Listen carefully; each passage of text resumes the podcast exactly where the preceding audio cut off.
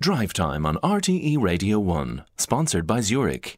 When investment performance matters, make sure your savings are with Zurich. Visit zurich.ie to find out more. Thank you very much indeed uh, for that. Well, as you've been hearing in the headlines, a jailed Russian opposition politician Alexei Navalny is dead, according to the prison service of the region where he'd been uh, serving his sentence. Navalny, an outspoken critic of President Putin, has been in jail since 2021 on charges widely viewed as politically motivated. In a surprise speech at the Munich Security Conference this afternoon, Navalny's wife, Yulia Navalnaya, uh, said she doesn't know whether the horrible news is true. Kira Yarmysh, Navalny's spokesperson, said his team had yet to, to receive confirmation of the death, but his lawyer was travelling to Siberia.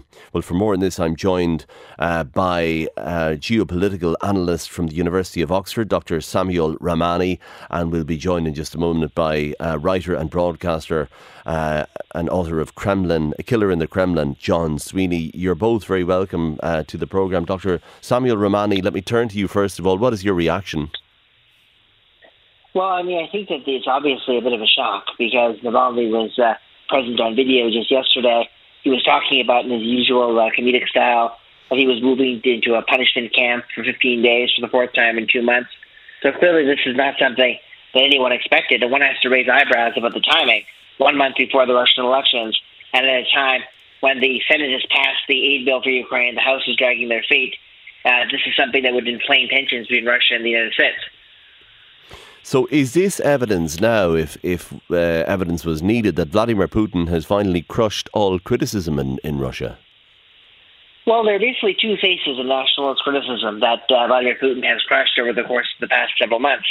One was the hardline face of nationalism represented by the Wagner Group chief Evgeny Prigozhin, who was shot down in the plane crash. He represented the group of nationalists who supported the Ukraine war fervently, wanted a general mobilization, eventually wanted Russia to fight the war more and more brutally than it already is.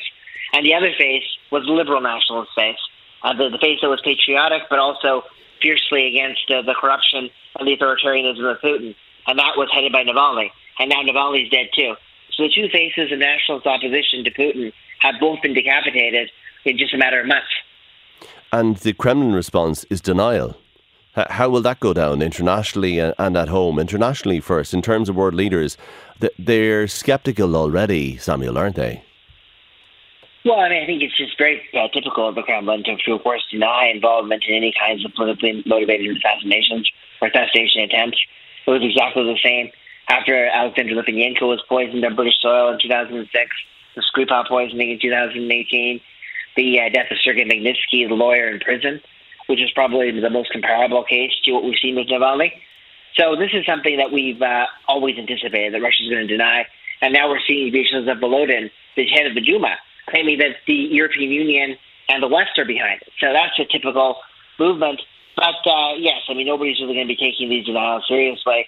It's very obvious that even if uh, it was a death from natural causes, mm-hmm. the poor conditions in the prison, the lack of medical treatment, contributed to it, and Russia and the Russian state are morally and ethically responsible for his death. Uh, as you say, sources inside Russia muddying the waters as to who is behind this, who's responsible. It's not really carried, according to reports, on state television, not carried that prominently at all, news of Navalny's uh, death, and certainly no context or uh, comment. Do you think then that will stymie any resistance among the Russian public?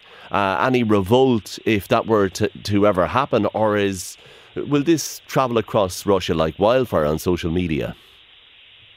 Well, I mean, it's probably pretty obvious that Navalny is dead and the people in Russia are knowing about it. It's being reported in the major media stations, it's being reported on telegram channels. But the Russian state is trying to downplay the story and also to deflect to some of the conspiracies about Navalny. For example, the Kremlin Kostad telegram channel, is one of the most popular pro-war t- channels, drew attention to Avdiivka, and they're drawing a lot of attention to their victory in Avdiivka now as something to distract from us. We're also seeing uh, other other channels uh, label uh, Navalny as a British or American intelligence agent who was plotting a regime change in Russia. They're trying to discredit him after the fact. I think that the fear that this uh, uh, uh, death has struck into the Russian people will probably deter further protests. But there'll be a lot of people who are very angry. He had a following in 2018, I was in Moscow. I saw the pension reform protesters. I saw that Navalny was uh, ginning up and rallying anti-corruption sentiments. Navalny's anti-corruption campaign was why Dmitry Medvedev was fired as prime minister. This is a person with genuine support.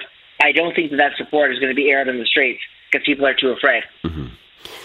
The the response, the question now is what happens in terms of any geopolitical response? Because uh, his wife today at the conference in Munich said Putin must pay.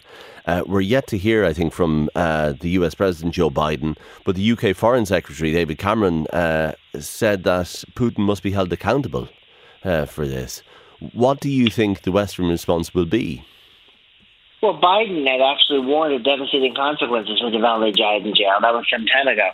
So there is an expectation that the uh, West uh, is going to do something. But it's really hard to see what the West can actually do beyond uh, imposing more sanctions on the individuals who are involved. I think the biggest and the best uh, shot at Vladimir Putin right now would be to pass that $60 billion aid package that's being held up in Congress.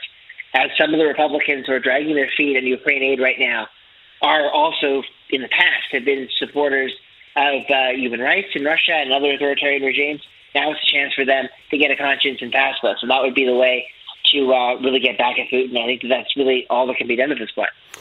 Uh, the other uh, question is that the people who want democracy or who want rid of Putin in uh, Russia, will they be emboldened by this, in your opinion? And this goes back to my question about the, the news spreading like wildfire on social media across Russia. But then the question arises as to to what end, Samuel?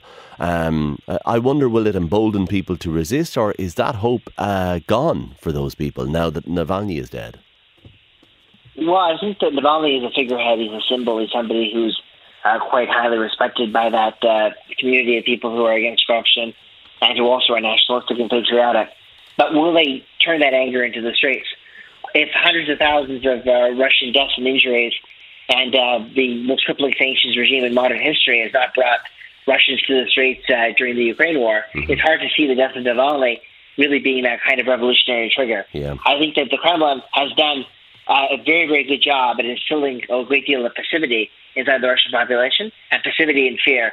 And that will probably, unfortunately, win out over any anger that is being felt about Navalny. Okay, Dr. Samuel uh, Ramani, uh, geopolitical analyst at the University of Oxford. Thank you very much indeed. I'm joined now by writer and broadcaster and author of Killer in the Kremlin, uh, John Sweeney. John, you're very welcome to the programme and condolences to you because I know that Alexei Navalny was a friend of yours.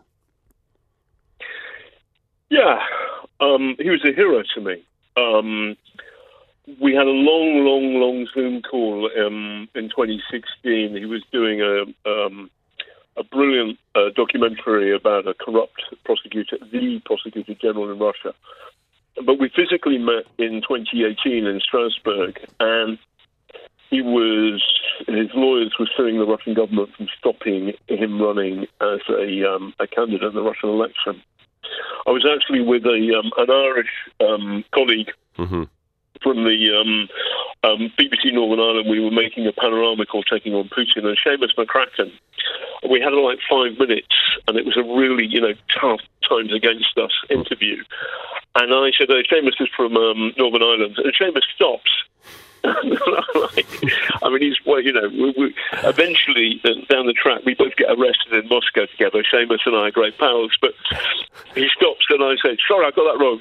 Seamus is from the north of Ireland." Yeah. And um, and the thing is that, that there was a moment um, when just Alexei's his eyes lit up because he was uh, he had a tremendous um, uh, Love of the Absurd, which came out in his wonderful and very hard hitting documentaries. Mm-hmm. But he was funny, he was genuinely amusing. And this and obviously, I was kind of both desperate to get uh, something in the can and furious with Seamus, but I couldn't uh, say so. And the kind of and and and Navalny uh, kind of ganged up with the Seamus, and, and I was like groveling away as, as best I can. Anyway, we get it in the can. It doesn't. Um, we get through that, but when I, I meet him again in um, in Moscow, I mean he's so brave and so punchy. To give your listeners a context, um, some of the people in the some of the people who were taking on Putin supporting Navalny. One of them was uh, tasered, then stabbed, and left to die in the snow. Another guy, the head of his office, was hit over the head with an iron bar. A third guy was beaten senseless by silent thugs. This is the secret police sending a message. Mm. And, and where, can is, I ask you where where do you think yes. he, he got the uh, strength of character and the the will uh, to to carry out what he was doing? Did he think? I wonder, John, that this if this is the end, that it was inevitable. I feel that he was drawn by a very strong and beautiful love of country. Um, that he wanted that for people like us to understand there was another Russia. Now, I think of him as, as, as like a Russian version of von Stauffenberg. Now, what von Stauffenberg did was, you know, he tried to kill Hitler. He failed. Mm-hmm. But what he did do was in 1944 keep alive the idea of another Germany. And, and what Navalny tried to do was tell the truth about um, about Putin, or at least to get Russians to understand the truth. And in a sense, you know, because he's been killed, um, then um, he's failed. But he succeeded, and I believe that his name will shine in history because he told the story of another Russia, a non fascist, decent, funny, amusing, sardonic, liberal, democratic Russia that is possible. It's not existing right now, but it is possible, and he stands for the alternative to um, to Vladimir Putin's fascistic regime. Does the dream of a different Russia die with Navalny now? Do you think?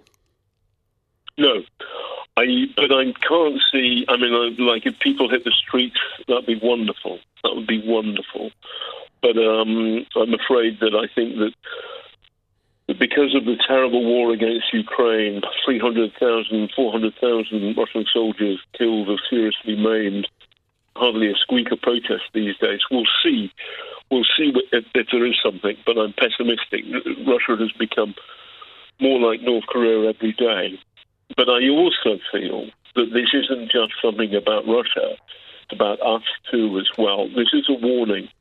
If you stand up to Vladimir Putin, you can die and and that's happening to happen to Navalny is happening to the Ukrainians, mm-hmm. and we've got to help the Ukrainians, and we've got to spend more money on defence, and we've got to organise ourselves better because at the moment. Um, the Russian dark state is sowing massive divisions. You only have to look at what's happening in the, the American right. I mean, you know, half of them are in love with Vladimir Putin. Tucker Carlson um, did an early Valentine's Day message with Putin. I mean, that interview was patsy beyond the belief. That was a kind of dark pantomime. The reality of ordinary life in Russia is the killing of Alexei Navalny, a defenseless prisoner in prison by the regime. And we should wake up and we should react to this. Not just words, mm-hmm. we should do something about it. John Sweeney, thank you very much uh, indeed for joining us on the programme and condolences to you uh, again, as I say. And I know you counted Alexei Navalny as a, a, friend. My thanks to John Sweeney beforehand, Dr. Samuel Ramani as well. We asked for an interview with the Russian ambassador to Ireland. Uh, and they sent us the following statement. They say, as the Federal Penitentiary Service of Russia has already informed, after a regular walk at the IK3 penal colony, Mr. Navalny collapsed losing consciousness within minutes. Medical staff uh, of the penal institution and the, an ambulance from a nearby hospital performed all necessary resuscitation measures, but to no avail.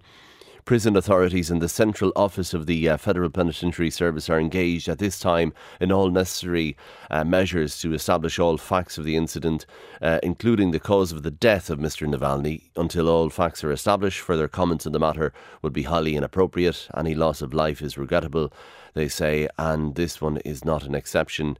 All attempts to whip up political speculation about uh, Navalny's death exploiting it for the sake of attacking Russia, as Taoiseach has done today in his remarks on X, are unacceptable and unconscionable, says the Russian embassy in Dublin. 51551.